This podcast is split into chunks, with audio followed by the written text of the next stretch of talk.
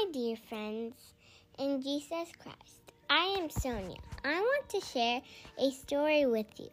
As you know, we are starting the 33rd day consecration to St. Joseph.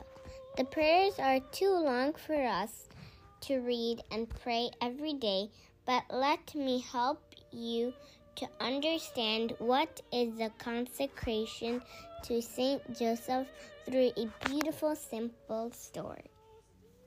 Are you all ready? Once upon a time, there was a poor farmer who owned a small apple orchard. One day, he picked a small handful of his best apples to give the king even though his intentions were pure and sweet. His apples had some bruised spots, a couple of wormholes, and a few were small. He had the idea to take them to the queen to then give to the king. On his behalf, the queen loved the king very much and was happy to present the poor farmer's gift to him.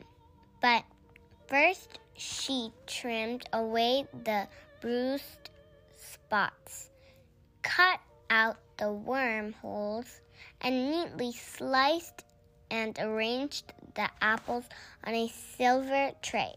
The poor farmer was astonished at the difference. The queen had taken his poor, imperfect gift and with her loving touch transformed it. This way, when we offer ourselves with all of the, def- the defects to Saint Joseph, the foster father of Jesus will help us to make our offerings more beautiful and acceptable to our Lord in heaven.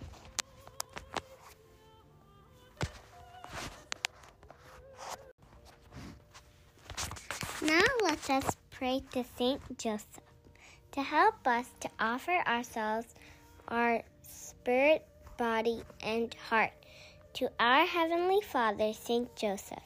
Please pray for us to be holy.